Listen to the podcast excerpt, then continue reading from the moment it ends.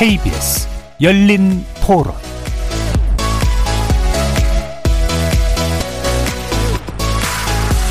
안녕하십니까. KBS 열린 토론 정준희입니다.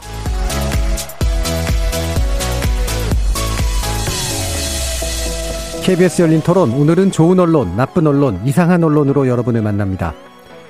새 정부 내각 후보자에 대한 인사청문회가 중반을 넘어가고 있지만 청문 보고서가 채택된 후보자는 아직 단 4명에 불과합니다. 동의 가능한 내각 구성의 전반적 상에 대해서도 그리고 용납하기 어려운 인선에 대한 구체적 의견 측면에서도 여야 사이의 거리가 좀처럼 좁혀지지 않기 때문인데요. 지난 3일 김인철 사회부총리 겸 교육부 장관 후보자의 자진 사퇴 이후에도 민주당은 한독수 총리 후보자와 한동훈, 정호영 장관 후보자 등에 대해서 추가 낙마를 거듭 압박하고 있는 반면 국민의힘은 새 정부 출범 발목 잡기라면서 여론전에 나선 상황. 우리 언론은 이를 어떻게 전달하고 있을까요? 공직 인선에 관련된 우리 언론의 보도 기준 역시 흐릿하기만 해서 이에 대한 논논논 패널들의 분석 들어보겠습니다. 이어지는 2부에서는 포털 관련 정책 방향을 다뤄보겠습니다. 민주당이 포털의 뉴스 편집권을 제한하는 법안을 당론 채택한 데 이어서 대통령직 인수위원회도 새 정부의 포털 개혁안을 발표해 그 내용에 관심이 모아지고 있기 때문입니다. 우리 뉴스의 생산과 수용 환경에 절대적 영향력을 행사하고 있는 포털, 과연 어떤 방향으로 개선을 모색해야 할지 이에 대한 우리 사회 합의점이 찾아질 수 있을지 짚어보겠습니다. KBS 열린 토론은 여러분이 주인공입니다. 문자로 참여하실 분은 9730으로 의견 남겨주십시오. 단문은 50원, 장문은 100원의 정보 용료가 붙습니다. KBS 모바일 콩과 유튜브를 통해서도 무료로 참여하실 수 있고요. 일라디오에 또 이제 콩에서도 보이는 라디오로 만나실 수 있습니다. 시민 논객 여러분의 뜨거운 참여 기다리겠습니다. KBS 열린 토론 지금부터 출발합니다. 살아 있습니다. 토론이 살아 있습니다.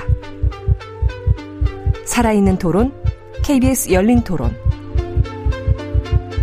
토론은 라디오가 진짜입니다. 진짜 토론, KBS 열린 토론.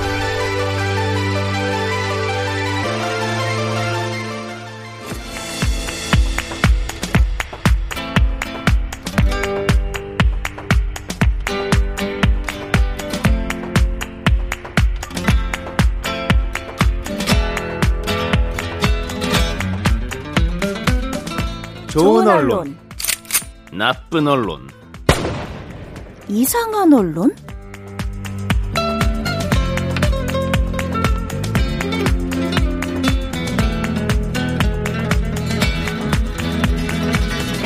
오늘 함께 해주시는 세 분의 전문가 소개합니다. 이정훈 신한대 리나시탈 교양대학 교수 나오셨습니다. 안녕하세요.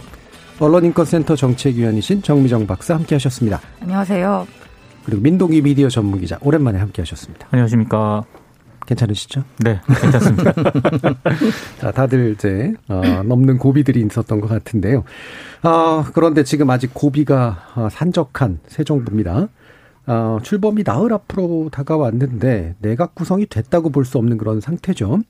기본적으로 인사청문회 자체가 대단히 어, 난조를 겪기 때문인데 어, 우리 언론들이 어떻게 청문회 보도를 하고 있는지 관련 내용 살펴보면서 먼저 나쁜 보도부터 지적해 보도록 하죠. 정미정 박사님께 부탁드리겠습니다. 네, 이번 나쁜 보도는 아마 모두 다 아실 거라고 생각합니다. 네.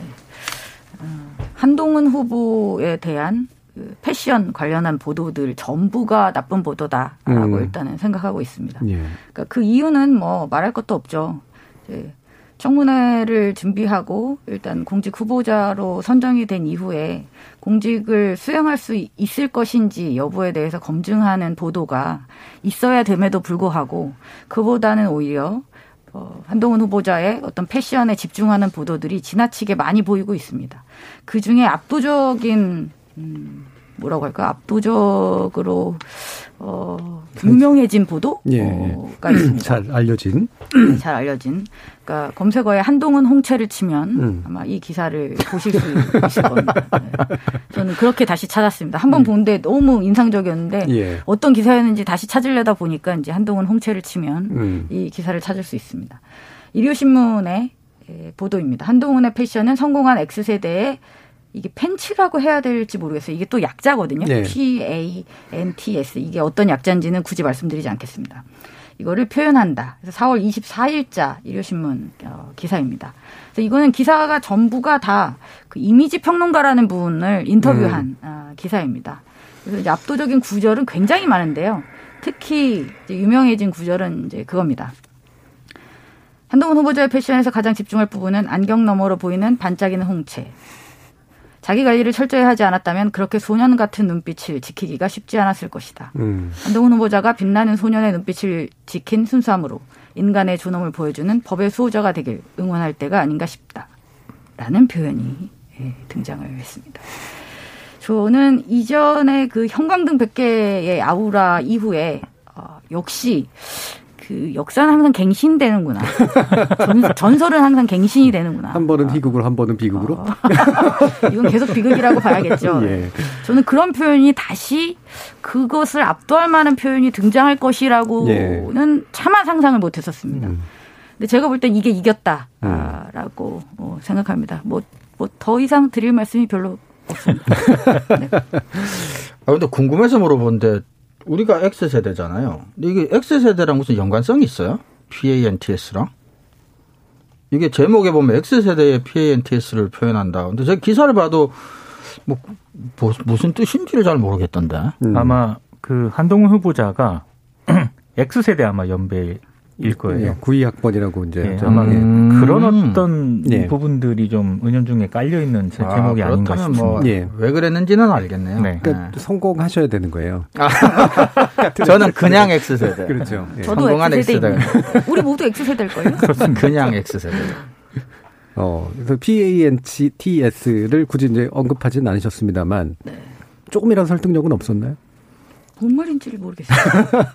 별로 뭐 다시 얘기하고 싶진 않고. 예. 어쨌든 그냥 좋은 말을 다 갖다 붙여 놓은 거라서요. 어, 음. 네, 그렇죠. 음. 저는 무슨 바지 얘기를 하나 싶어가지고 어, 읽어봤는데 읽을 필요가 없습니다. 사실 음. 이렇게까지 시간을 들여서 소개하기에도 좀 민구스러울 만한 에, 기사입니다만 문제는 이게 이제 압도적으로 가장 기가 막혔던 기사인 거지 이런 류의 기사가 굉장히 많죠. 많았습니다. 예, 예. 그 문제는 너무 많다라는 거죠 이런 기사가. 음, 음. 실제로 이 후보자를 검증하는 정보를 조금도 자- 담고 있지 않은 이런 패션에만 집중한 기사가 너무 많았다. 그러니까 이게 커뮤니티발 보도들도 되게 많았거든요. 근데 저는 이제 커뮤니티에서 일반 시민들이 어, 한동훈 정말 옷 잘 입는다. 저 스카프는 어디 거예요? 음. 저 가방 어디서 샀는지 아세요? 라고 이야기하는 것은 가능하리라고 봅니다. 근데 이제 문제는 그 커뮤니티를 인용해서 보도를 하는 것이고 그 보도가 그냥 한두 개 정도 드러나는 것이 아니라 어, 굉장히 많이 다수의 보도가 어, 주로 포진하고 있다라는 것이 문제라고 할 수 있겠죠. 음. 그럼 이제 이런 기사가 문제가 있다는 거에 대해서야 뭐 거의 뭐 부인하실 수 있는 분들은 없는데 왜 굳이 이런 기사를 쓸까? 그 의도는 뭘까에 대한 이제 뭐 여러 가지 짐작들은 좀 가능할 것 같은데 민동 기자님 어떤 것들을 좀 보세요? 일단 이런 기사가 주로 많이 그 양산되는 공간은 포털입니다. 예. 예, 많은 언론사들이 온라인용 기사를 써서 음. 포털에 전송을 하고 의외로 이런 기사들이 많이 읽히죠. 클릭이 됩니다. 예. 그러니까 그런 어떤 정치적인 목적보다는 음. 굉장히 상업적인 어떤 그런 이해관계가 그렇죠. 많이 반영이 돼 있는 것 같고요. 음. 그리고 그건 못지않게 또 하나 이제 좀 제가 경계하는 것은 그런 상업적인 의도 못지않게 분명히 한동훈 법무부 장관 후보자거든요. 그리고 인사청문회 시즌이었습니다. 예. 그럼 일단 기본적으로 언론의 태도는 검증 그리고 법무부 장관 후보로서 뭐 자격이 있는가 이런 부분에 맞춰줘야 되는데 굉장히 뭐 패션이나 음. 안경이나 뭐 이런 쪽에 이제 기사가 지나치게 많이 양산이 됐거든요. 예. 그렇다라고 한다면 혹시 검증보다는 어떤 다른 쪽을 좀 부각하거나 의도적으로 좀 이런 부분에 대한 효과를 좀 강조하려고 했던 게 아닌가 예.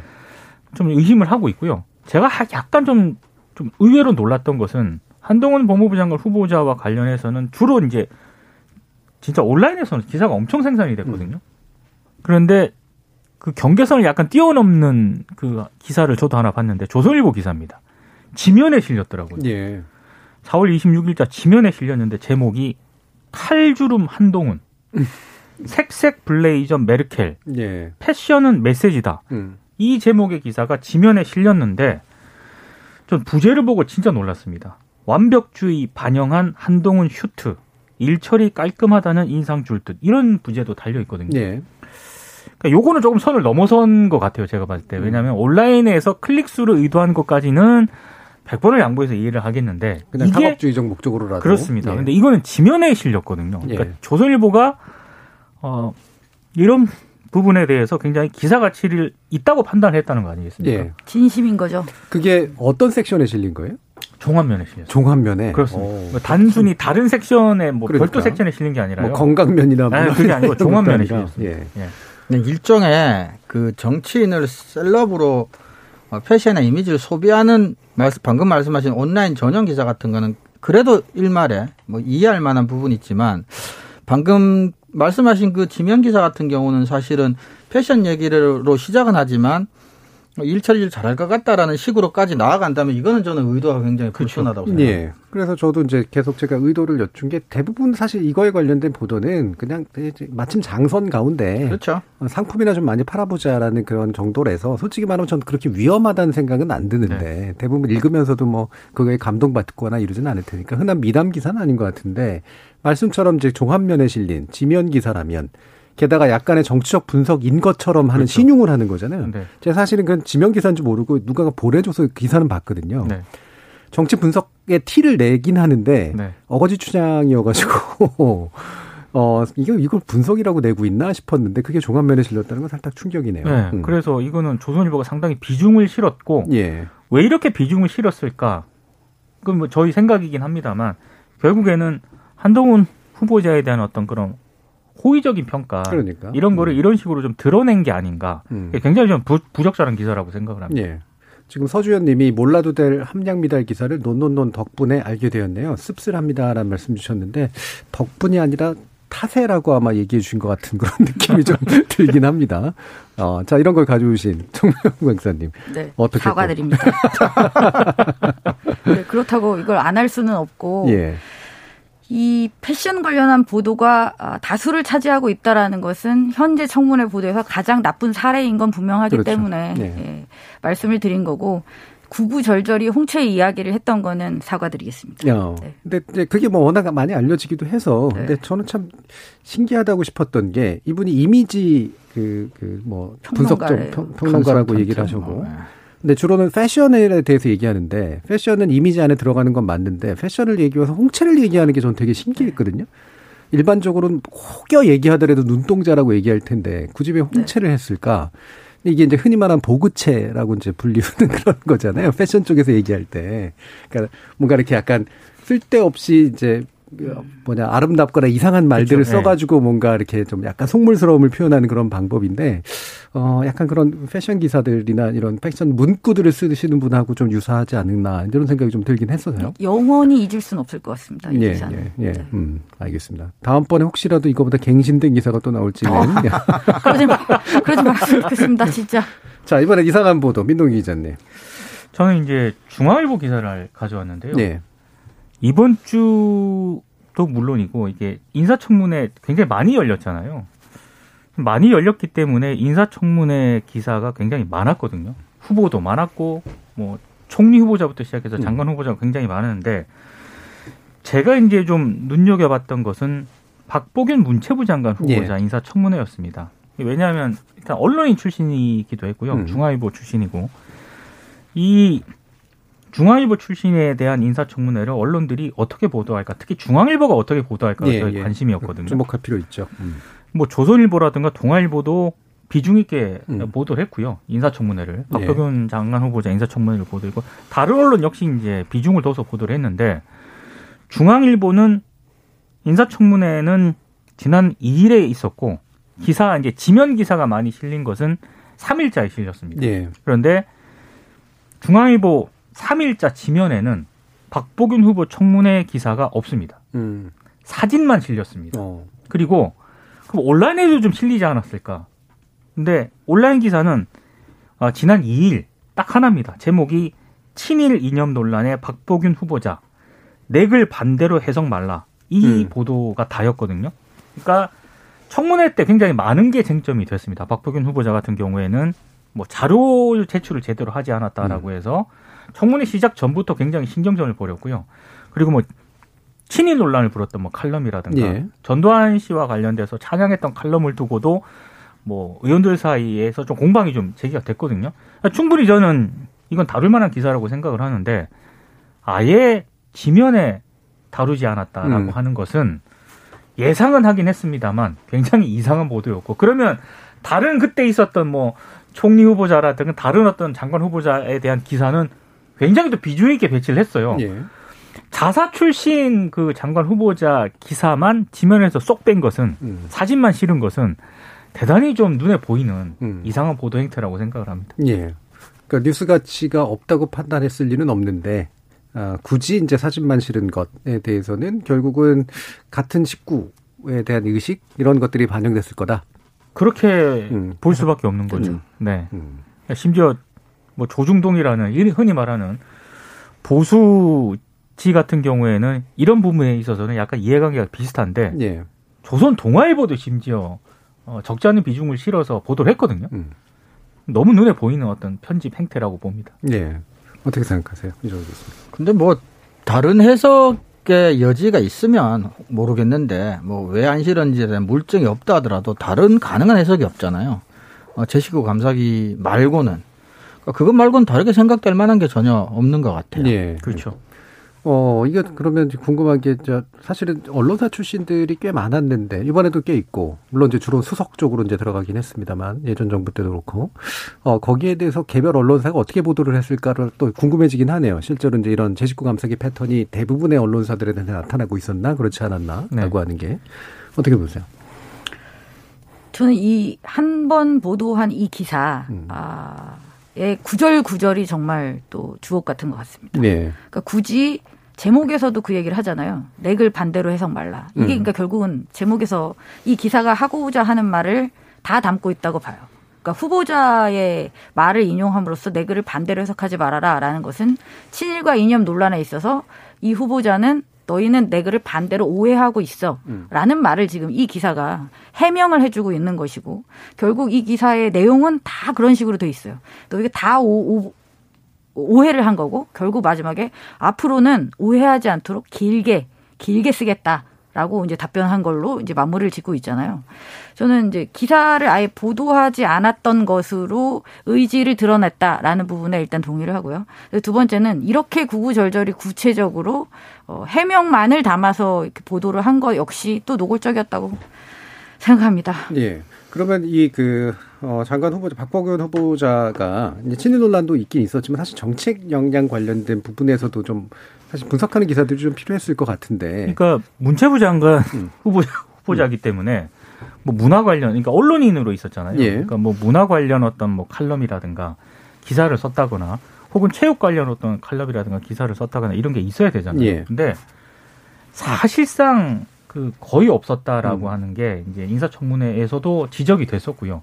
그렇다라고 한다면은 일단 개인적인 어떤 자질 이런 걸 떠나서 왜 왜 그 중앙일보 기자 그것도 정치부 기자로 오래 한 이런 어 기자 출신을 문체부 장관 후보자로 했는가에 대해서는 예. 저는 이거는 청문회 기사를 떠나서요. 음. 언론이라면은 이건 한번 짚어봐야 될 문제라고 그렇죠. 생각을 하거든요. 예. 어디 언론사를 떠나서 뭐 기본 기본적으로 뭐 청와대 대변인으로 발탁한다든가 네. 이런 부분에 있어서도 바로 직행을 한다면 그게 그 자체로 문제가 될 수 있지만 이 같은 경우는 문체부 장관이라고 하는 자리가 기본적으로 언론을 기본적으로 핸들링하는 그런 주무부처고요. 예, 그렇죠. 그리고 한국언론진흥재단이 또 산하 있지 않습니까? 예. 그러니까 다- 당연히 굉장히 중요할 수밖에 없는데 그런 부분에 대해서는 언론인 생활을 하면서 거의 뭐 취재라든가 이런 걸 음. 안 해봤다는 게 인사청문회에서도 지적이 됐었거든요. 예. 그러면 언론이 주목해야 할 포인트는 바로 그런 부분인 것이고 뭐 전두환 씨를 찬양했네, 뭐 친일 이걸 떠나서 그런 어떤 기본적인 정책 역량이라든가 이런 게 과연 있는 것인가에 대해서도 한번 질문을 던져야 되는데 굉장히 좀 너무 친일 이런 쪽에 좀 기사가 치우친 그렇죠. 감이 있고 예. 또 하나는 아예 중앙일보는 그런 기사를 다루지 않았다는 게 상당히 문제인 거죠. 음. 사실 저도 언론학자로서 좀 걱정이 되는 건 그런 거예요. 박병훈 후보자 같은 경우는 방금 말씀하셨지만 문화나 체육 쪽의 전문성은 사실상 거의 없어 보이는데 관광도 마찬가지. 네, 뭐 그렇죠. 근데 이제 기자 출신이라는 것 때문에 가진 전문성이 있다면 그것 하나인데 문화체육관광부가 또 신문 관련 그렇죠. 정책을 담당하고 있기 네, 때문에 신문법 주관하는 데니까. 네. 그래서 더군다나 다른 쪽에 전문적인 어떤 지식이나 역량이 만약에 많지 않다면 그쪽에 또 우리 과도하게 신경을 뭐 쓰는 와중에 좋지 않은 어떤 결과가 나올 수도 있을 것 같은 점은 좀 우려가 됩니다. 예. 이게 사실은 이게 뭐 저도 약간 헷갈리는 측면은 있는데 이게 문화인이나 체육인이나 뭐 관광산업계에 전- 종사했던 전문성을 가진 분이 어느 쪽으로든 뭐 이쪽 문체부에 이제 뭔가 장관이 되는 것 자체는 저는 필요한 일이라고 생각하는데 소관 분야가 하나가 언론이기 때문에 그럼 언론도 그러면 들어가는 게 맞나? 이렇게 생각을 했는데 제가 계속 거부감이 있었거든요. 네. 왜 그랬을까 생각해 보면 이게 이제 정부 광고를 다룬다라거나 그렇죠. 저 관련된 정책을 할 때 지나치게 이제 특정 언론사에 호의를 줄 수도 있다거나 기성 언론과 또 다른 언론과의 어떤 문제가 있거나 하기 때문에 이분이 과연 언론에 관련해서 어떤 일들을 해왔는가가 사실 굉장히 중요한 검증 내용일 수밖에 없는 측면들이 좀 있잖아요. 네.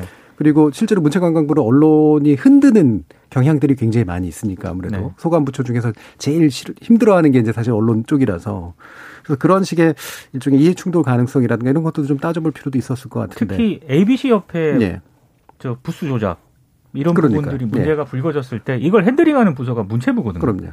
근데 그 ABC 협회 부수 조작과 관련해서 흔히 말해서 기성 언론들이 보였던 그런 태도, 음. 특히 조중동이라든가 이런 좀 발행 부수가 많았던 그런 그런 신문사들이 보였던 그런 태도는 사- 솔직히 좀 진상을 제대로 규명한다는 것보다는 그냥 덮고 가자는 그런 자세가 많았거든요. 예. 물론 중앙일보는 이 문제에 적극적이긴 했습니다. 왜냐하면 상대적으로 조선일보라든가 이런 쪽에 문제가 지금 많이 더 부각이 됐기 때문에. 때문에 음. 중앙일보는 지면에서 이 문제를 적극적으로 제기를 하긴 했습니다만 기본적으로 그런 문제에 대해서 인사청문회에서 지적이 돼야 되거든요. 만약에 인사청문회에 지적이 안 됐다라고 한다면 언론이라도 기자라도 그런 부분에 대해서 저는 질문을 해서 답변을 이끌어내야 된다고 생각을 하는데 예. 솔직히 문체부 장관 뭐 인사청문회 기사도 조금 그런 부분에서는 좀 부족한 점이 많았다라고 생각합니다. 음. 단순히 이제 인사청문회를 중계 보도하는 수준에 그쳤고 언론이 기본적으로 물어야 될 그런 부분들에 대해서는 묻지 않은 언론들이 너무 많은 것 같습니다. 예. 자, 그러면 뭐 여기까지 하고 뭐 좋은 보도 하기 전에 또 문제점 있는 것들을 또 몇 가지 좀 짚어봐야 되니까요. 어, 이번에 이제 그 일단 기본적인 경향. 그러니까 이게 저는 근본적으로 정권에 따라서 언론들이 인사청문을 대하는 방식이 달라진다라고 하는 이제 가설이 있고 실제로 그렇다고 확인도 하고 있는데 여러분들은 뭐 이렇게 뭘 살펴보시면서 그런 경향을 좀 보셨어요? 그런 경향이 없다고 볼 수는 없을 것 같아요. 음. 근데 그건 이제 언론만의 문제라기보다는 아무래도 정권의 성격에 따라 음. 일종의 소스를 이제 제공하는 또는 제보를 하는 쪽 하고도 문제가 좀 관련이 돼 있기 예, 때문에 그 부분은 굉장히 많이 또 지적을 네, 하시더라고요. 아무래도 음. 뭐 예를 들어 보수적인 정부가 집권을 하면 그쪽에 대해서 부정적인 생각을 가진 사람이 진보 언론 쪽에 아무래도 제보를 많이 하게 되니까 좀 그런 측면도 우리가 고려는 해야 되지 않나 싶습니다. 그렇지만 어쨌거나 드러나는 보도의 양이나 이런 걸로 봐서는 어 전혀 무관하다고 보기에는 어느 정도의 좀 연관성은 좀 있어 보이긴 합니다. 예. 음, 저는 뭐그 음. 자체를 탓할 필요는 없다고 봐요. 예. 만약에 이제 상대적으로 개혁 정권이 정권을 잡았을 때 보수 성향의 언론들이 뭐 집중적으로 뭐 문제를 제기한다거나 혹은 뭐 보수적인 정권이 들어섰을 때 진보 개혁적인 언론사들이 상대적으로 후보자들에 대해서 문제를 제기하는 뭐 그거 자체를 문제 삼을 수는 없는데 예. 좀 면밀하게 봐야 될 것은 어떻게 문제 제기를 하느냐라는 거죠. 그렇죠. 어, 최소한 타당성과 근거를 가지고 보도를 하느냐. 언론들이 그런 식으로 문제 제기라고 기사를 양산하고 그런 것이냐를 두고 저는 좀 토론을 하고 논쟁을 해야지. 예. 그렇죠. 뭐 정권이 바뀌었으니까 어, 이, 이 해당 언론사에서 이 언론사에서 너무 문제 제기를 많이 하는 거 아니냐. 이런 어떤 토론은 좀 아니라고 예, 생각해요. 그러니까 제가 문제의식도 이제 그거거든요. 이를테면은 저는 언제나 정파성이라는 것 자체는 별로 네. 문제가 안 된다. 그리고 불가피하다라고 얘기를 하니까. 그럼 예를 들면 보수적 견해를 가지고 있는 보수적 언론이 진보적 정책을 내려고 하는 법무부 장관 후보라든가 또는 뭐 진보적 정책을 내려고 하는 문화부 장관 후보라든가 이런 사람들의 정책 방향에 대해서 이를테면 딴지를 걸거나 문제 제기를 하는 건 너무나 자연스러운 일이거든요. 예. 그리고 그것의 일관성을 물어보고 과연 우리 사회에 수용 가능한 진보적 내지 보수적 정책인가에 대해서 얘기를 하는 것은 저는 충분히 훌륭한 일이라는 생각이 들고 정파가 달라야 그 사실 그런 검증이 가능한 그렇죠. 거잖아요. 근데 이제 보면은 정파는 다른데 사람을 타겟으로 한다는 거죠. 사람을 타겟해서 그 사람을 낙마시키기 위한 재료는 똑같아. 예를 들면은 그게 이제 뭐 이를테면 자녀 관련된 문제가 됐건 뭐 이런 대부분의 윤리성이나 이런 거에 관련된 문제를 걸고 결국 사람을 낙마시키는데 그 사람이 내가 내 정파가 아니다. 라는 방식으로 이제 접근이 되는 게 전 문제라고 생각을 하거든요. 그렇죠. 음. 그 저는 생산적인 논의나 논쟁이 이루어지지 않는다는 게 지금 현재 청문회 보도를 보면서 느끼는 것 중에 제일 큰데요. 그러니까 지금 음, 정 교수님도 말씀하셨지만 그 자녀 문제나 뭐 가족의 어떤 그 도덕성을 따질 수 있는 어떤 문제, 뭐 부동산 문제라든지 뭐 이런 것들을 검증하지 말아야 된다는 건 아닙니다. 음. 근데 지나치게 방향이 그쪽으로만 틀어져 있다 보니까 실제로 이 사람이 이 공직을 수행하는 데 있어서 관련이 있었던 이전의 어떤 그렇죠. 그 경험들에 대한 평가 그다음 이후의 계획에 대한 어떤 질의 이런 것들이 거의 너무 많이 빠져 있고 비중 역시 너무 적어요. 음. 그래서 저는 이 의혹에 대한 일부 의혹에 대한 보도들이 많은 만큼 이 나머지 부분도 많아야 된다는 생각이 드는데 이 나머지 부분에 대해서는 너무 관심 자체가 너무 적은 것이 아닌가라는 생각이 안타깝습니다. 예. 자, 또 한 가지는 이제, 이제 이번엔 또 이제 그 후보자들의 이제 대하는 그런 어떤 태도 관련된 문제인데 예를 들면은 사람마다 확실히 좀 성향이 다른 것 같아요. 그죠. 지금 사퇴하신 분도 있고 어, 굉장히 많은 문제 제기를 받았던 정호영 장관 후보자 같은 경우엔 신기할 정도로 자신의 도덕성에 대한 확신이 이제 있는 그래서 당황 사람을 당황시키는 그런 모습을 보이잖아요.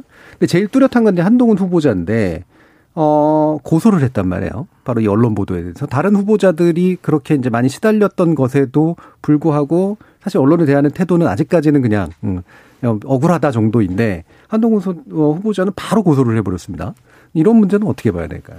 근데 공인이 더군다나 검증을 받는 인사청문 국면에서 언론으로 하여금 나 건드리지 말라라는 식으로 해석될 만한 행위를 하는 거는 저는 공직자의 태도나 자세로서는 바람직하지 않다고 예. 생각합니다. 예. 게다가 법무부 장관 후보자인데 그것이 언론들에게 미칠 위축 효과는 다른 또 장관 후보자랑도 또 다를 거라고 저는 어, 생각하고 예. 있고 저는 어, 적절하지 못하다고 생각합니다. 평상시 때도 사실은 우리가 뭐 공인은 뭐 명예훼손의 대상이 되네 안 되네 이런 얘기를 할 때도 우리가 흔히 하는 얘기들이 공인은 공적인 일과 관련해서는 완전히 세상에 오픈된 존재라는 걸 네. 스스로가 인정을 해야 된다는 얘기인데 더군다나 이거는 어, 인사청문 국면에서 이런 식으로까지 하는 것은 저는 부적절하다. 그리고 언론에게 상당한 정도의 위축 효과가 있을 것이다. 음. 뭐 이렇게 생각을 합니다. 그러니까 이게 고소된 게 이제 한겨레 건에서 이제 고소를 한 거잖아요. 그래서 어, 기부를 이제 그, 그, 딸의 이제 명의로 이제 받았다라고 네. 부재가 붙었는데 그게 실제와는 다르다라고 해서 바로 이제 명예훼손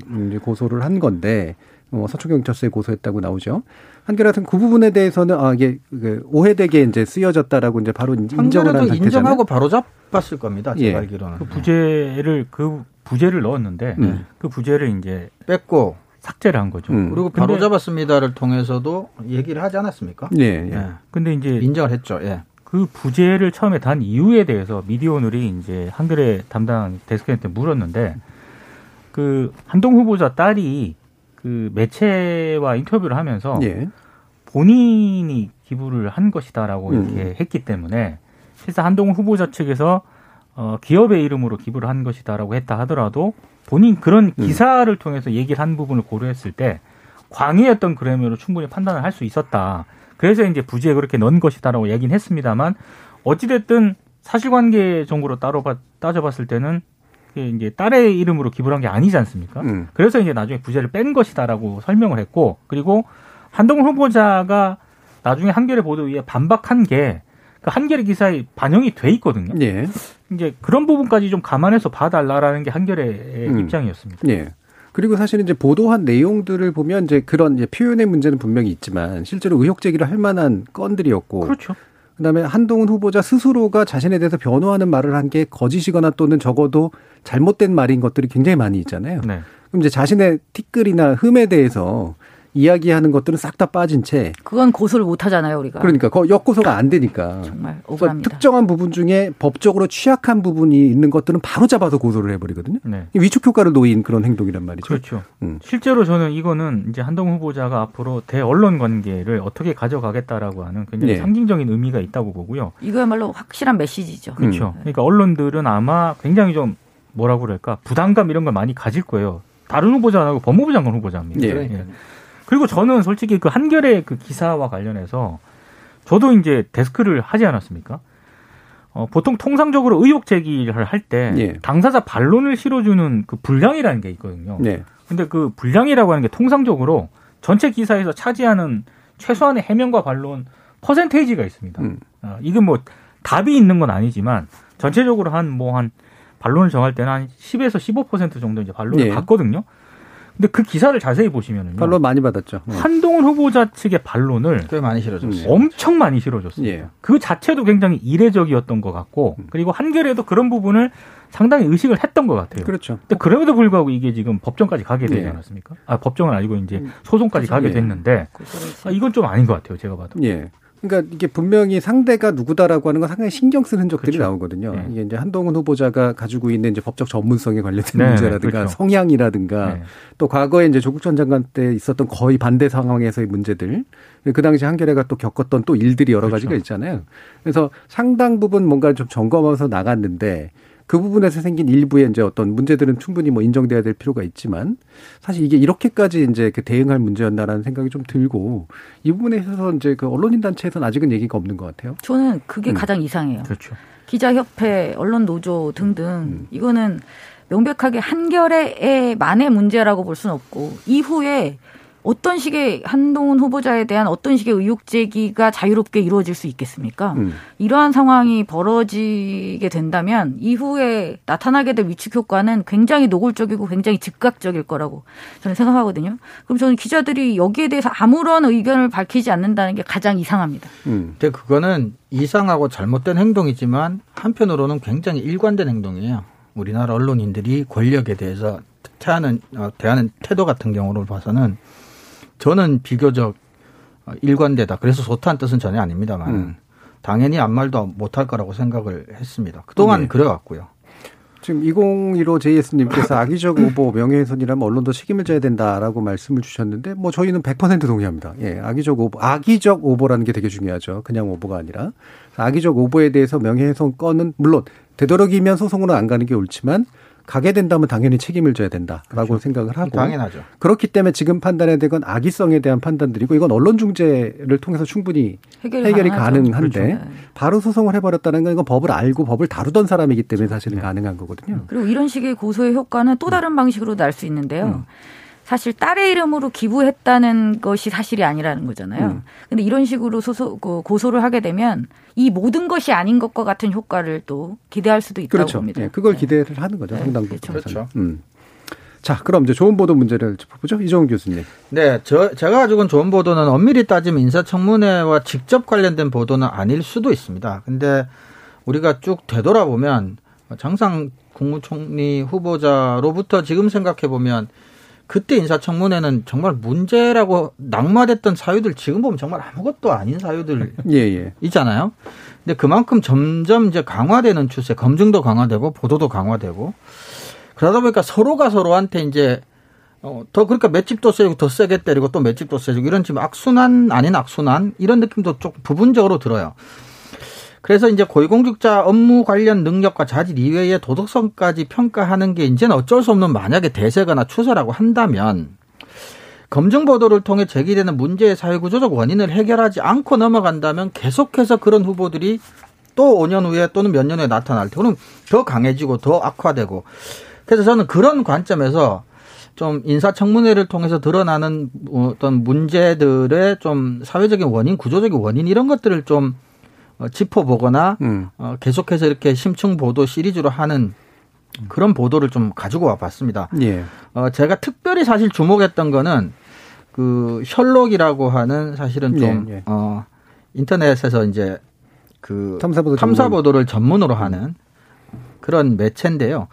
여기서 이제 윤화와 예지 이야기라고 하는 제목의 시리즈를 어, 2022년 1월 3일부터 4월 26일까지 총 23회에 걸쳐서 어, 보도를 계속해 왔는데 이거는 우리가 흔히 말하는 어, 그 부모 교수를 둔 미성년 자녀들의 부정 논문 문제를 심층 취재한 음, 보도입니다. 그래서 우리나라 교수들 사회 또는 상층부에 이 문제가 얼마나 어, 광범위하게 퍼져 있는지 그리고 어, 그 사람들이 그 문제에 대해서 어떤 정도의 안일한 문제의식을 가지고 있는지 등을 어, 심층적으로 분석한 보도인데 저는 굉장히 이, 흥미롭게 읽어봤습니다. 예. 그래서 어, 언론에서 어, 필요한 즉각적이고 순간적인 검증, 의혹 제기 굉장히 언론의 중요한 의무라고 생각을 합니다. 하지만 한편에서는 그런 의혹을 통해서 또는 인사청문회를 통해서 제기된 한두 가지 문제들이 만약에 한국의 굉장히 심각하고 구조적인 문제에서부터 비롯되는 것이라면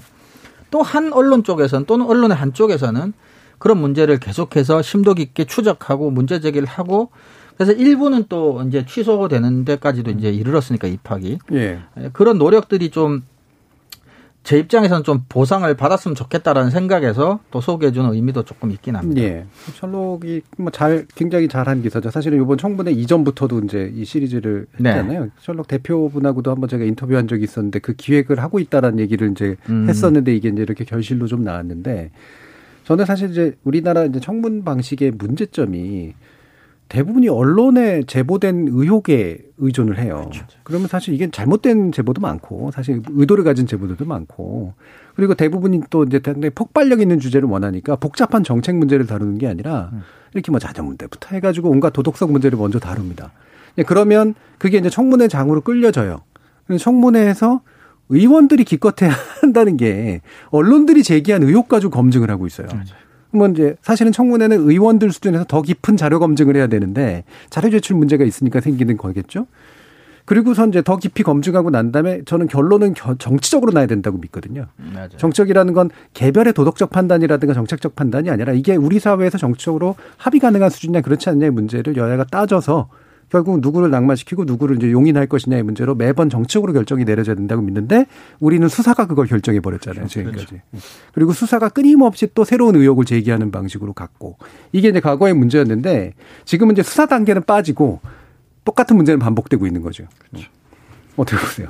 저는 일단 이 셜록 예. 기사는 저는 청취자분들께서도 한 번은 꼭 예. 읽어 주셨으면 하는 바람이 있습니다. 이것은 정치 지향이나 청문회라는 것을 떠나서도 우리 사회에 어떤 식으로 이것이 팽배화되어 있는가 구조적으로 음.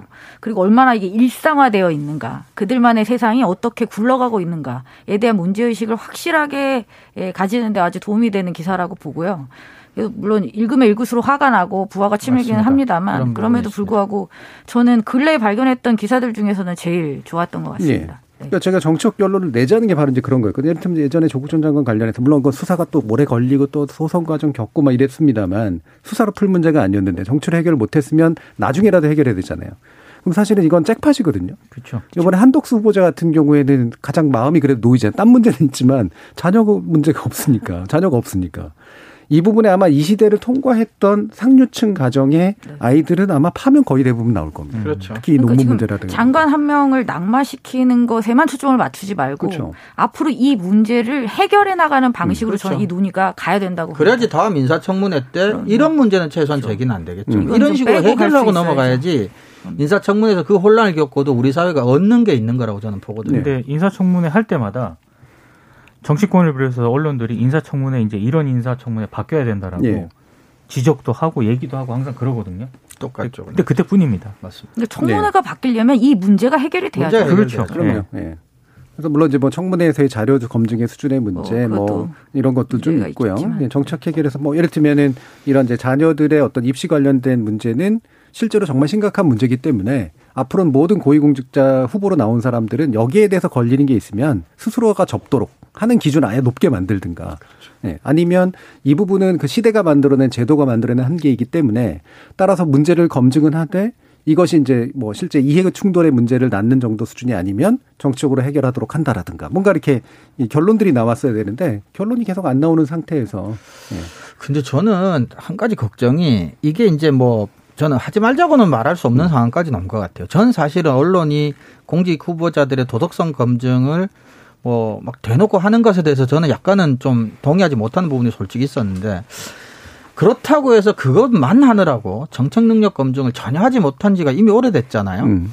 그럼 이것 이건 이것대로 저는 심각한 문제 같아요. 그래서 그냥 순간적으로 떠오르는 건데 뭐 그게 좋은 제도라는 게 아니라 예를 들어 청문회 중에 뭐 몇 번을 하는데 법적으로 뭐 네 번이면 네 번 짝수로 하되 뭐 반드시 그 중에 반은 정책 검증만 하게 질문을 그렇게 하게 한다든가라고 예. 해서라도 언론이나 청문회를 통해서 도덕성 검증은 하더라도 반드시 정책 검증이나 정책 능력 검증은 반드시 할 수 있는 어떤 제도적인 뒷받침 좀 필요하지 않나 그런 또 안타까운 게 그거를 리드할 수 있는 것은 그것을 검증하는 주체들이어야 해요. 그 그렇죠. 러니까 언론보다도 저, 저는 1번이 그렇죠. 국회의원들이어야 국회- 된다고. 맞아요, 그렇죠. 맞아요. 그게 그들이 해야 할 일입니다. 그렇죠. 근데 그렇게 언론에만 기대서 보도되지 않는 것에 대해서 질문도 하지 못하고 제기도 못한다면 무능하다고밖에는 말할 수 없을 것 같습니다. 음. 저는 기본적으로 일단 후보자를 내는 쪽에서 최소한의 검증을 좀 제대로 그렇죠. 해야 예. 된다라고 생각을 하고요. 그리고 만약에 그런 거를 했다 하더라도 이제 후보로 내세울 걸 발표를 하지 않습니까? 장관 후보자라든가 이제 총리 후보자를 발표를 할 때 이런 이런 이런 부분에 있어서 굉장히 좀 장점이라고 생각해서 발탁을 했는데 그렇죠. 하지만 개인적으로 그 시대에 이런 이런 문제점이 조금 있었다. 하지만 그 부분은 조금 뭐 이런 식으로 국민들에게 그렇죠. 양해를, 양해를 구한다든가 구한다거나. 저는 예. 그렇게 해서 인사청문회에 대해서 그런 부분을 토론을 할 수 있는 그런 자리가 돼야 된다고 생각을 하거든요. 예. 예. 선명 책임을 가져. 근데 네. 지금은 따옴표로만 옮겨서 그렇죠. 정쟁으로만 또 하고 있어요. 그게 문제죠. 그렇죠. 네. 예. 그래서 이제 처음에 이제 아예 그 후보자를 이제 쭉 인선해서 낼 때 말씀하신 것처럼 자신들이 기대치를 이제 네. 국민들한테 보여주는 거죠. 저는 한 70점짜리 지금 후보를 낼 수밖에 없었다. 네. 70점인데도 이게 최선으로 한 거니까 인정해 달라라든가. 이를테면 우리는 100점이라고 나는 자신한다. 그러니까 검증해 봐라. 그렇죠. 뭐 이렇게 한다든가. 그죠? 네. 이런 것들이 있기 위한 과정들이 되게 필요한데 그 부분이 결정적으로 좀 제도적으로 안 돼 있다라는 점에 대해서는 뭐 정치권도 알 텐데. 그렇죠. 네. 이 부분이 실제로 언론 보도가 한계를 가질 수밖에 없는 그런 어떤 구조적인 요인이 아닐까 이런 생각들을 해 봅니다. 자, 1부에서 인사청문회 관련된 보도 내용 살펴봤고요. 이어지는 2부에서 어, 이번에는 포토기업 관련된 이야기 좀 나눠 보도록 하겠습니다. 여러분은 KBS 열린 토론과 함께하고 계십니다. 토론이 세상을 바꿀 수는 없습니다. 하지만 토론 없이 바꿀 수 있는 세상은 어디에도 없습니다.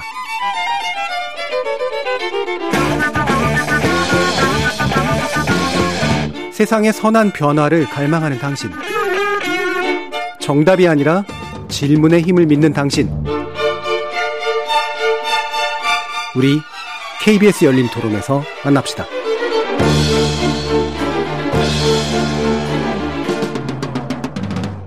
KBS 열린 토론, 좋은 언론, 나쁜 언론, 이상한 언론 2부는 언론인권센터 정책위원이신 정미정 박사, 민동기 미디어 전문기자, 신한대 리나시타 교양대학 이정은 교수와 함께하고 있습니다. 자, 포털 개혁 방향이 발표됐는데요. 인수위원회에서 어, 기본적으로 포털에 대해 상당히 좀 강한 이제 규제나 개입을 하려고 하는 태도를 보이긴 하는데 중요한 거는 인수위원회가 이걸 발표하기 전에 민주당이 더 강해 보이는 그렇죠. 것을 이제 개혁당론으로 이제 지금 채택한 상태라서 이게 강한 경쟁을 할지 아니면 약한 경쟁을 하게 될지 굉장히 궁금해지는 그런 상태입니다.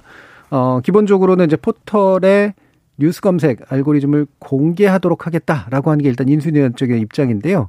이 부분 어떻게 보시는지 간단한 평가 좀 주실까요? 이정훈 교수님부터. 어, 공개를 할 수 있다면 뭐 공개해서 검증하면 좋겠죠. 근데 문제는 저는 단순히 어 편집을 알고리즘을 통해서 한다 안 한다라는 문제보다는 알고리즘이 어떻게 돼 있냐도 중요한데 알고리즘으로 뉴스를 편집을 하면 우선순위를 배열을 하면 좋은 뉴스 나쁜 뉴스가 근본적으로 알고리즘으로는 이게 구별이 안 돼요. 그래서 예. 알고리즘을 투명하게 공개한다는 것을 통해서 얻으려는 목적은 소위 말하는 공정성 같은 것들이거든요. 예. 어느 쪽으로 정치적으로 유리하나 불리하나. 그런데 그거는 어느 쪽 입장에 따라서 반대쪽은 항상 억울해 보이고 불리해 보이는 거기 때문에 근데 우리가 지금 포털에서 해야 될 문제가 어 정치적인 음, 편향성 문제 그래서 정파에 따라서 상대방을 공격하는 공정성 이런 문제인지 아니면 좋은 뉴스가 좀 더 많이 읽히게 만드는 게 중요한 문제인지 저는 후자라고 생각할 때는 이거를 하면 안 된다는 건 아니지만 이걸에서 얻을 수 있는 게 뭐 그렇게 큰가라는 생각은 솔직히 있습니다. 더큰 음. 문제가 있거든요. 해결해야 돼. 예, 정미정 박사. 저는 참 흥미로운 게 음. 민주당과 국민의힘이 포털에 대해서 생각하는 게 비슷하다는 그렇죠. 겁니다. 예. 그러니까 그 양측이 다 생각하는 건 결국 이제 공정성 문제를 들고 오는 거고 음. 포털의 뉴스 편집이 우리에게 불리해라고 양측이 동시에 생각한다는 거죠. 그렇죠. 이것도 되게 흥미롭죠. 음. 그리고 이제 포털이 나빠라고 생각해서 양쪽이 다 굉장히 유사한 안, 뭐 정도의 차이는 어느 정도 있다고 보고 지금은 뭐 아주 구체적으로 평가하기는 양쪽이 아니 다 약간 좀 러프한 수준이기 때문에 그 말은 뺀다고 하더라도 제가 볼 땐 되게 유, 사합니다 본질적으로 이제 같아요. 어떤 식으로든 포토를 조이고 법으로 규제를 하고 해서 공정하게 만들겠다. 라는 거잖아요. 둘, 둘 쪽에서 예. 다 얘기하는 게. 저는 그게 매우 흥미로워요. 음. 둘 다에게 불리하다고 보는 이것. 예. 근데 이게 그 그쵸. 그 흥미로운 이유는 어느 한쪽에게만 분리를 할 그렇죠. 텐데. 그, 그래야 맞는 거잖아요. 예. 상식적. 그런데 둘 다 나쁘다고 생각하는 예. 거잖아요.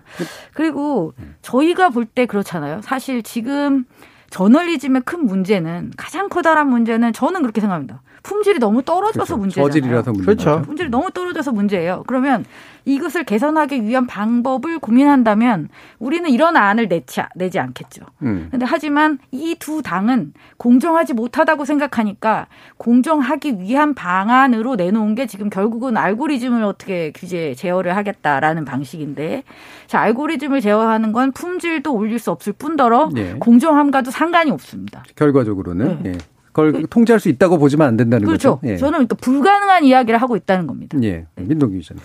그러니까 지금 다섯 개 정도 되잖아요. 예. 뉴스 알고리즘을 공개하겠다. 그리고 뉴스 제휴평가위원회 투명성을 강화하겠다. 음. 그리고 제휴평가위원 자격 기준을 법으로 규정하겠다. 음. 아, 요거 좀 굉장히 저는 네, 좀 네. 이상하게 봤고요. 네. outlink를 단계적으로 전환하겠다. 그리고 마지막으로 outlink 전환 후에 포털의 뉴스 편집권을 폐지하겠다. 네. 후에도 만약에 이제 개선이 안 된다라고 한다면 다섯 가지 정도로 요약이 되는데 이거 보면서 그런 생각이 들더라고요. 예를 하나 드는 건데 어, 축구를 하나 예로 들면 축, 한국 축구의 발전과 혁신을 위한 방안을 내놓겠다고 음. 예, 혁신안을 내놓았어요. 근데 그 내용을 보니까 축구장을 크게 만들겠다. 축구장 뭐 좌석을 막 굉장히 잘 만들겠다. 음. 근데 한국 축구의 문제가 뭐라고 한 걸 개선하려면은 음. 사실 저변이 어떻게 우리 예. 축구가 문제가 뭐가 있으며 예를 들어 유소년 축구의 문제라든가 그렇죠. 유소년 음. 축구부터 프로리그와 연계점이라든가 이런 방안들을 저는 훨씬 더 고민을 해야 된다고 생각을 하거든요. 근데 지금 제가 이 민주당 안도 그렇고요. 음. 이 인수위의 포털 국정과제 주요 내용을 보면 사실 약간 좀 하드웨어적인 어떤 그런 측면에 너무 좀 가 있지 않나. 마치 음. 포털을 어떻게 하면은 한국 뉴스의 뭐 이런 질적 발전을 꾀할 수 있는 것처럼 이렇게 다들 생각을 하고 계시는데 저는 포털도 문제지만 포털에 기사를 전송하는 언론사들의 네. 뉴스 품질, 언론사들의 이런 기본적인 취재 행태 이걸 바꾸지 않으면은 포털만 바꾼다고 저는 이렇게 상대적으로 뭐 개선대가 그렇다라고 생각을 안 하거든요. 예. 근데 만약에 최악을 가정해서 언론 입장에서 포털이 그럼 자발적으로 우리가 뉴스 손 떼겠다. 그러면 우리나라 언론이 좋아할까요? 또는 디지털 언론 시장에서 생존할 수 있을까요? 근데 포탈이 무책임하거나 책임을 회피하거나 포탈도 문제가 많죠. 근데 저는 포탈에서 저널리즘 질이 떨어지게 된 가장 중요한 근본적인 원인은 우리나라 언론이 디지털 저널리즘에 대응할 수 있는 역량이 부족한 거예요. 제가 보기에는. 그러니까 쉽게 선택할 수 있는 포탈 안에서 안주하는 거고 클릭 경쟁하는 거고 그렇게 해서 돈을 벌고 있는 겁니다. 그래서 디지털 저널리즘의 문제를 해결하려면 포탈을 때려잡는 것만으로는 해결할 수가 없는 게 그냥 지금의 우리나라 디지털 저널리즘 역량 가지고 포탈만 사라지면은 제가 보기엔 더 지옥이 열릴 수도 있다고 생각해요. 예. 그러니까 지금 뭐 여러 가지 논점들이 있습니다만 좀 되도록이면 좀 단순하게 만들어 보죠. 양측 이제 민주당 안과 그다음에 인수위원회 안 중에서 핵심이 되는 골자는 어, 이 알고리즘 투명성 위원회는 문제식 자체는 많이들 얘기하는 거니까 괜찮은데 공개하는 건 굉장히 다른 문제라 투명하게 어, 뭔가 만들려고 노력하는 거는 필요한 일인데 이제 공개해서 뭔가 고칠 수 있다고 생각하는 건 다른 문제이기 때문에 이 부분은 그냥 취지 자체에 대해서만 일단은 이제 뭐 공감하자 정도인 것 같고 어, 결국은 뉴스 편집권 문제잖아요. 뉴스 편집권을 완전히 폐지할 것이냐 아니면 어, 인수위 안처럼 아웃링크로 일단 먼저 해본 다음에 잘 되면 폐지 쪽으로 이제 갈 것이냐. 결국은 단계론하고 어. 그 단계로적이지 않고 그냥 한 방에 해보자라고 하는 민주당 안하고의 이제 대립이거든요. 이건 이게 유일 거의 유일하게 차이가 보이는 그런 영역인데 이 차이 가지고 서로 합의를 하게 될까라는 싶기도 한데 기본적으로 문제 의식이 어떠세요? outlink 방식에 대해서.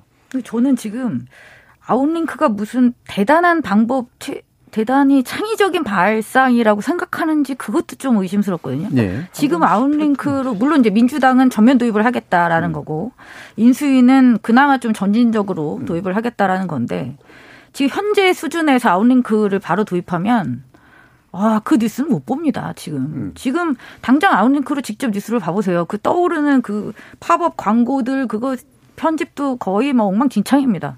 보기가 너무 힘들어요. 그나마 이제 포털에서 콘텐츠 제휴를 맺은 그 언론사 같은 경우 outlink 들어가 보고 inlink를 한번 보세요.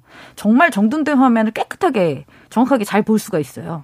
근데 고, 그러한 불편함은 1도 지금 고려하지 않는 거잖아요. 무조건 outlink를 도입한다고 해서 저널리즘의 quality가 갑자기 급상승을 하고 뉴스 편집권이 언론사에게 가기 때문에 좋은 뉴스를 우리에게 노출시킬 수 있다?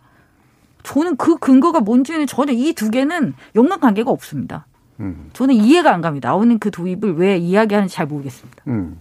outlink는 사실 예전에 이제 주장을 한번 해서 실제로 지금도 네이버는 이제 그 일부는 자, 자사, 자체 안에서 inlink로 돌게 하고 일부는 언론사가 이제 편집한 화면에서 누르면 outlink 되도록 네. 하는 방식 쓰고 있고 이제 다음 쪽은 그냥 inlink 방식 이제 쓰고 있는 지 그런 상태인 거잖아요. 어떠세요, 민동기 기자님? 그러니까 예전에 이게 네이버에서 한번 시도를 예. 실패했던 모델 네. 실패했던. 근데 그러면 그 네이버에서 흔히 말하는 뉴스캐스트 그 박스 안에 네. 그 배열하는 기사를 언론사에게 편집권을 줬죠. 음. 그렇게 해서 그 기사를 클릭하면 바로 이제 언론사 기사 네, 사이트로 이동하는 그런 방식, 굉장히 아울링크 방식이었는데 네. 그때 선정적인 뭐 기사라든가 이런 게 배치가 덜 되느냐?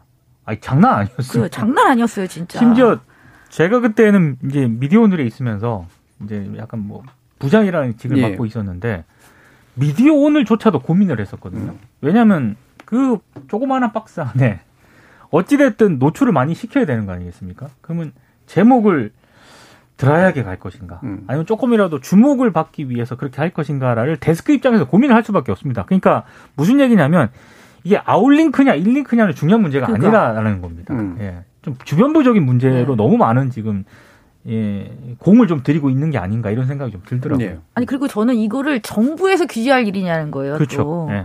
이 outlink로 가든지 inlink를 하든지 편집권을 어떻게 하든지 정부가 어떻게 이 편집권을 빼앗을 수 있다고 생각하는지 저는 그 발상에도 동의할 수가 없습니다. 음. 근데 이제 그런 건 있어요. 예전에 이제 민주당이 이제 개혁특위, 미디어 개혁특위 같은 거 하면서 사실은 양대 포털을 만났고 양대 포털에서 어, 필요하다면 outlink 방식을 전면 전환하고 뉴스 편집권을 안 쓰도록 하는 방법이 어떻겠냐라고 하는 걸 협의한 과정들이 있었는데 그게 여건만 성숙이 된다면 즉 한꺼번에 빠진다면 그것도 고려할 만하다. 라는 그런 이제 답을 받기도 했단 말이에요. 그래서 이게 이제 만약에 합의 형식으로 이제 가게 되면 사실 이제 뭐 포털, 포털 입장에서도 이것 때문에 골치 썩느니 그렇죠. 차라리 제도를 정리해 줬으면 하는 네. 이제 그런 마음도 사실 없진 포털 않죠. 포털 입장에서는 뭐 받을 수 있는 아니라고 봅니다. 사실. 이전 수준을 전제로 하면 이제 아우니까 별로 좋지 않다라는 음. 말씀을 드렸던 건데 지금도 강제적이지 않고 만약에 테이블에 다 앉아서 물론 여기 이제 이용자도 들어가야 된다고 봅니다. 예. 다 앉아서 그런 식의 어떤 생산적인 논의 끝에 어떤 방식의 것들이 정해진다면 저는 그 방식의 논의는 구조는 활성화돼야 된다고 봐요. 음. 근데 이제 정부가 이렇게 일방적으로 편집권을 박탈한다. 이제 무조건 아웃리크로 한다. 이렇게 정할 문제는 아니라는 거죠. 예, 예, 예. 그게 누구를 위해서였는지도 잘 모르겠고 그걸 네. 통해서 얻을 수 있는 가치가 무엇인지도 저는 많이 의심스럽다는 겁니다. 그리고 만약에 아웃링크를 저도 해봤잖아요. 예. outlink 제도를 도입을 했을 때 가장 문제가 되는 게 서버 문제입니다. 왜냐하면 그렇죠. 바로 언론사 사이트로 직접 들어오기 그렇죠. 때문에 흔히 말해서 클릭 수가 많은 어떤 기사가 만약에 배치가 돼서 그게 outlink 방식으로 이제 해당 사이트에 들어온다라고 한다면은 몰리죠. 서버를 감당하는 비용이 굉장히 많이 들어가거든요. 음. 그러면 규모가 작은 언론사 같은 경우에는 지금은 거기에 이제 비용을 투자할 필요가 없었는데 이젠 거기에 이제 비용을 투자를 해야 된다라는 거고 또 고민이 있을 수밖에 없죠. 경영진 같은 경우에는 왜냐하면 일단 기본적으로 클릭이 많이 된다는 걸 전제한 상태에서 서버 용량을 늘려야 되는데 그렇게 또 확답을 못 하거든요. 이게 기사가 많이 들어올지 어떻게 될지 그, 그 그렇죠. 그 판단을 못 하기 때문에 자칫 그게 규모가 큰 언론사 같은 경우에는 살아남을 수가 있지만 예. 규모가 작은 언론사 같은 경우에는 그런 비용 부담 때문에 오히려 더 독자들로부터 멀어지게 되는 효과가 나올 수 있다는 거죠. 부작용 가운데 하나라고 생각합니다. 그러니까 이번에 언론학회에서 세미나를 했지 않습니까? 그 포털 같은 어떤 이런 디지털 뉴스의 타블로이드화 정도에 대해서 이렇게 세미나 할 때 보니까 어 1등이 중앙일보고 2등부터 5위까지가 이제 뭐 우리나라 유수의 경제지들인데 근데 outlink라고 하는 것들이 우리 계속해서 반복적으로 얘기하지만 포털로부터 무언가를 뺏는 데는 유효한 정책인지 모르지만 저널리즘의 질을 높이는 데는 전혀 아무런 뭐 효과를 발휘할 수가 없어요. 그러니까 예를 들어 중앙일보가 지금 포털에서 하나 outlink에서 뭐 자기 홈페이지로 들어오나 계속해서 중앙일보가 연성뉴스나 뭐 선정적이고 자극적 뉴스를 제일 많이 만든다는 점 자체를 바꾸게 할 수는 없거든요. 그러니까 문제는 저는 두 가지라고 보는데 하나는 고급지 시장하고 타블로이드 시장이 지금 우리나라 디지털 언론 시장에서는 분리가 전혀 안 돼 있다는 거예요.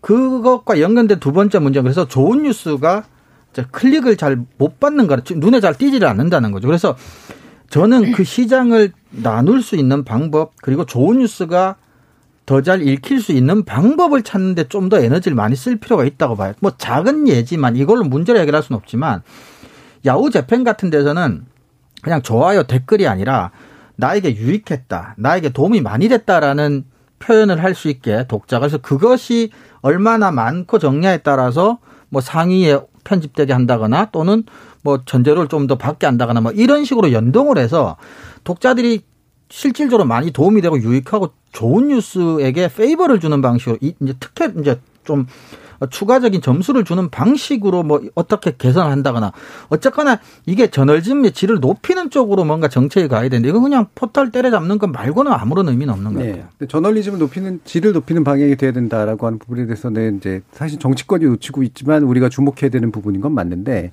outlink 논의 약간 옛날 논의긴 합니다만 그래도 그게 됐던 이유는 어, 개별 언론사들이 자신의 타이틀, 그러니까 제호의 아이덴티티를 유지하면서 논조를 유지하면서 편집 방침을 가지고 정보를 편성해서 전달하고 그렇게 해서 또 생기는 예를 들면 광고 수익을 스스로가 가져가도록 함으로써 독자적인 어떤 신문 구조를 이제 이어가도록 하겠다. 그렇죠. 사실 이게 이제 본질적인 목적이잖아요. 그렇죠.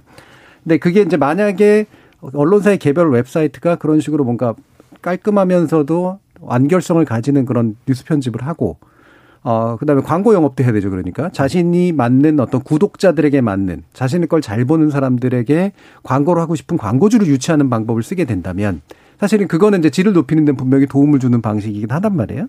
그렇긴 한데 음.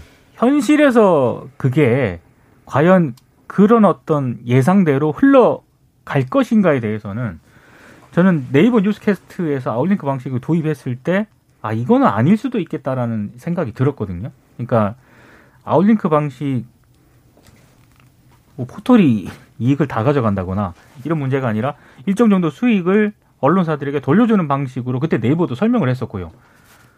그렇다라고 해서 좋은 기사가 많이 양산되지는 않았습니다. 그러니까 이거 그 두 개는 약간 분리돼서 좀 바라봐야 할 문제이라는 생각이 좀 들거든요. 네. 네. 근데 우리나라 언론이 지금까지 디지털 전환을 해온 방식을 보면 사실 답이 나온다고 봐요. 그러니까 길고 오랜 싸움이고 돈과 노력이 엄청 많이 든 지루한 싸움인데 왜 포탈의 의존성이 됐겠어요?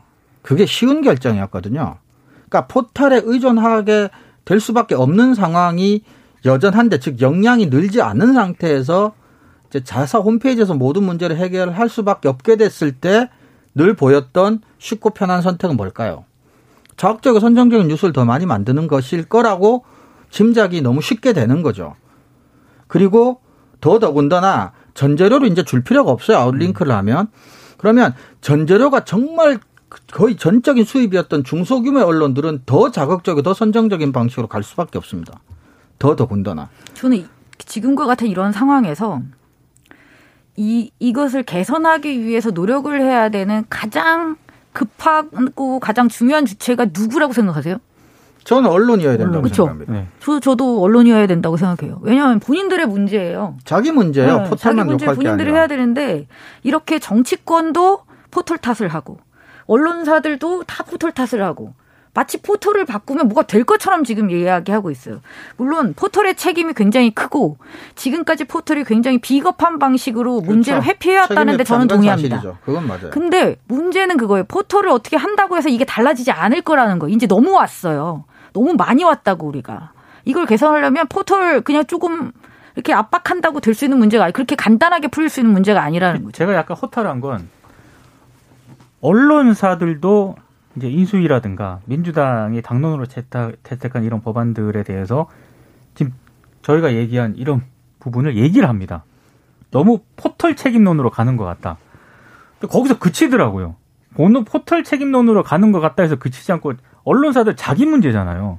그럼 자기가 이런 이런 이런 해결책을 가야 된다라고 이미 저는 답이 나왔어야 된다라고 생각을 하는데 그 안이 없는 그렇죠. 거죠. 언론들도 그 얘기는 안 합니다. 그러니까 제가 아까 그래서 정민정 박사님 말씀하신 것처럼 이게 어느 방향으로 가건, 그러니까 이게 아웃링크다 아니다의 논쟁 구조라든가 편집권을 폐지해야 된다 만다의 논쟁 구조가 아니라 예. 이해 당사자들이 다 모여서 이용자까지 포함하는 그래서 이 문제를 구조적으로 바꾸려면 어떤 방안을 동시에 시행해야 되느냐. 그렇죠. 어, 이를테면 아웃링크와 함께 자신의 웹페이지를 구축하는 데 있어서 이게 디지털 저널리즘을 제대로 하기 위한 일종의 수단으로서 사용하기로 마음 먹고 뭐 광고 판매 방식도 그런 식으로 가고 뭐 이러면서 이제 한꺼번에 조율이 돼서 움직여야 이제 질질을 높일 수 있을 텐데 네. 그렇지 않고 어느 하나를 자꾸 이제 조정해가지고 뭔가 결과가 얻어질 것처럼 하는 데서 생기는 문제라는 거잖아요. 사실 저는 예전에 그 포털은 뉴스 검색 기능만 있어야 된다라고 주장을 예. 해왔었거든요.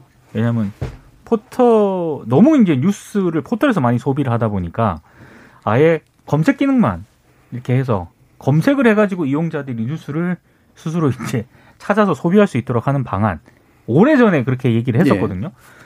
근데 제가 이제 또 이런 부분들에 대해서 뉴스 이용자들하고 얘기도 하고 다른 사람들하고 얘기도 하다 보니까 그런 거를 오히려 비현실적이라고 생각하는 분들이 많더라고요. 예. 그러니까 지금 포털에서 뉴스를 이용하는 것 자체가 나쁘다는 건 아니다. 예. 그러니까 포털에서 뉴스를 소비하고 이런 거를 너무 당연시 여기고 그 이용자들 그렇게 생각을 한다는 겁니다. 다만 이제 너무 이상한 기사들이 포털에 많이 배치가 되고 그러다 보니까 아 포털에 문제가 많다라고 생각을 하는 것이지 포털 자체에서 뉴스를 소비하는 거는 이상한 게 아니다라고 생각하는 분들이 의외로 많습니다. 그런데 지금 인수위 안도 그렇고 민주당 안 같은 경우에 보면은 이거 지금 다 박탈하겠다는 거지 않습니까? 이게 과연 이용자들의 어, 뭐 니즈라든가 이런 게 반영이 된 것인가에 대해서는 또 다르게 생각할 필요가 있는 것 같아요. 근데 이게 이제 저널리즘의 질만으로 따지면 저널리즘은 언론사가 언론사 단위로 뉴스 패키지를 제공을 해야 그렇죠. 일정한 구독자들에게 그리고 그거 이상의 광고적인 소득이, 소득이나 구독 소득을 얻어야 그래야 질적인 어떤 이제 재생산이 이제 가능한 거잖아요. 근데 포털이 그 구조를 결정적으로 깬 건 맞죠. 결국은 뉴스 조각을 팔도록 만들어 놨으니까. 네. 근데 자기 홈페이지에서 파는 것보다 아유 그래도 깨끗한 포털에서 파는 게 이용자도 이용하기 쉽고 결국 뉴스 제공자도 거기서 얻는 소득이 그나마 나니까 맞습니다. 이제 그쪽으로 완전히 이동해 버린 건데 그래서 그걸 박탈한다는 건 이제 더 이상은 사실은 이게 이용 측면에 있어서나 이미 적응해 버린 뉴스 생태계 측면에서 지나치게 과거 회기적인 측면들이 있는 거는 맞는 것 같아요. 네. 근데 이제 그렇다면 이 방식으로 계속 갔을 때 저널리즘 질은 좋아질 것이냐면 사실 그건 아닌 것도 맞단 말이죠. 그게 아니기 때문에 이제 생산적인 방향으로 논의를 예. 해야 된다는 거죠. 근데 딱 하나 그건 있어요. 정 교수님 말씀처럼 바람직하게는 아주 이상적입니다만 탈포탈은 언론이 디지털 역량이 높아져서 그 결과가 탈포탈이 되는 거예요. 자연스럽게. 근데 이제 그건 너무 이상적이고. 그럼 하나의 방법은 뭐 조- 이제 저- 지금 정책의 가장 유일한 장점은 뭐냐면 어쨌거나 뭐 해병대 신병들 수영을 잘하든 못하든 무조건 일단 빠뜨린답니다. 살려면 헤엄쳐 나오라는 거죠. 자, 그런 방식이 될 수는 있어요. 준비가 돼 있건 안 돼 있건. 근데 준비라는 것도 뭐 하염없이 시간을 줄 수도 없고 제가 가지고 있는 근본적인 불신은 뭐냐면 우리나라 신문들이 종편 진출하는 것과 포털에 의존하는 것의 공통점은 쉬운 선택만 해왔다는 거예요. 쉬운 네. 선택만. 특히나 그 당시에 이제 정책 네. 담당자들과의 상층 로비를 통해서 그렇죠. 문제를 해결해 왔죠. 그런 자신의- 식으로 그러니까 자신의 역량을 키워서 해결하는 게 아니라 정치적으로 정략적으로 또 쉬운 길을 선택해서 안일하게 해왔다는 거죠. 그래서 이 사람들이 그 지난한 길을 걸어야 할 것인가의 문제인데 냉정하게 따지면 시장에서 생존하고 뭐뭐 뭐 퇴보하는 건 이제 언론사 자기들 문제인데 문제는 그 기간이 너무 길어서 지속적으로 질 떨어지는 저널리즘이 너무 양산이 계속될 경우에는 국민이 그 기간 동안에 피해를 계속 봐야 된다는 게 문제라는 거죠. 그, 네. 그 최소한의 장치 같은 것들이 어떻게 마련될 수 있을까? 음. 어, 그런 것들이 의문스러운 거죠. 8779님께서 아웃링크의 문제는 함량 미달 기사만이 아니라 평가하기조차 부끄러운 광고에 무차별 노출해 있습니다. 광고 그렇죠. 같지도 않은 광고를 홈페이지에 게시하고 어떻게 자유와 정의를 실현하는 언론이라고 말할 수 있는지 모르겠습니다. 결국 이제 이 문제죠. 이용자들은 아마 이 문제를 제일 그렇죠. 어, 싫어할 거라고 생각하고 따라서 현재 인수위 안이나 민주당 안이 혹여라도 합의가 돼가지고 합의가 쉽진 않겠습니다만 뭔가가 구현이 된다면 또 상, 상당히 좀 생뚱맞아지는 상황이 또 이제 펼쳐질 수 있다라고 하는 것. 의도된 개혁과는 굉장히 다른 효과가 생길 수도 있다라고 하는 것. 이런 부분이 좀, 어, 남는 그런 과제인데요. 어, 그래서 이제 뭐, 이용자 위원회 같은 주장들을 하셨잖아요. 예. 정미정 박사님은 또 이제 그 뉴스 자유 평가 위원회에 대해서도 이제 경험도 있으시고, 현재 인수위원회는 이거는 좀 약간 좀 황당하게 느껴지실 수도 있을 텐데, 어떤 종류의, 어, 이쪽에 거버넌스죠. 그러니까 시민 협력 내지 이용자 협력이 가능할 거라고 생각하세요?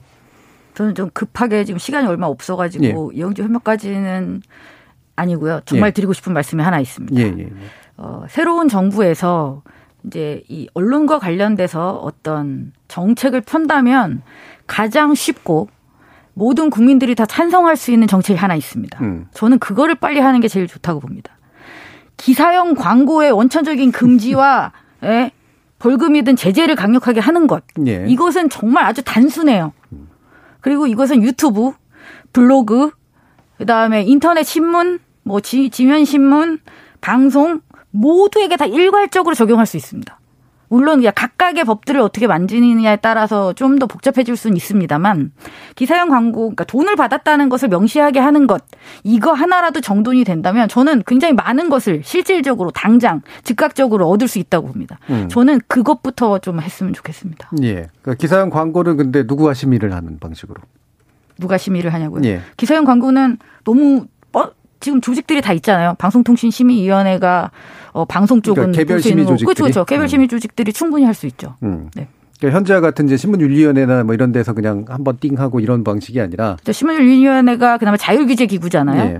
뭐 지금 방송통신심의위원회를 자율규제로 바꾸겠다는 게 인수위의 또 방안 중에 하나인데요. 그것도 음. 좀 신기하죠. 방송통신심의 쪽은 자율규제로 바꾸는데 포털은 규제를 하겠다는 음. 네. 이 일관성도 없는 이런 방식의 이게 정말 좀 이해가 가지 않습니다만, 네. 그러니까 어떤 식으로든 이 부분에 대한 규제는 강력하게 저는 가져갈 필요가 있다라고 생각합니다. 그리고 굉장히 단순하고 복잡하지도 않습니다. 예, 민동 기자님 마지막 발언. 그 기사형 광고 같은 경우에는 이미 수차례 문제가 됐기 때문에 이제는 저는 무슨 자율 자체심이라든가 자율기구 여기에 맡기는 건 아니고요. 정부가 이건 상당히 윤리적으로도 문제가 되는 예. 부분이지 않습니까? 이건 강, 이거야말로 진짜 강력하게, 강력하게 어떤 제재가 필요하다고 네. 보고 음. 포털 같은 경우에는 너무 정부가 깊숙하게 개입하는 것, 정치권이 음. 깊숙하게 개입하는 것은 조금 어, 좀 논란의 여지가 네. 많은 것 같습니다. 그러니까 장기적으로 해결해야 될 이미 복잡해진 문제는 결국은 그렇죠. 쉽게 해결이 안 된다라는 그렇죠. 걸 인지하고 그렇죠. 별도로 그렇죠. 풀고 그렇죠. 그렇죠. 당장 해결 가는 거 있기 때문에 그건 정부가 바로 해결할 수 있습니다. 예. 네. 그래서 규제할 것 제대로 규제하고 또는 자유 규제할 것 자유 규제하도록 네. 만들어서 그 문제부터 해결하는 게 아마 효능감을 높이는 방법일 것이다. 아마 이렇게 정리할 수 있을 것 같습니다. 네. 자, KBS 열린 토론 오늘 논의는 이것으로 모두 마무리하겠습니다. 오늘 토론 함께 해 주신 민동기 기자님, 정미정 박사님, 이정훈 교수님 세 분 모두 수고하셨습니다. 감사합니다. 고맙습니다. 고맙습니다.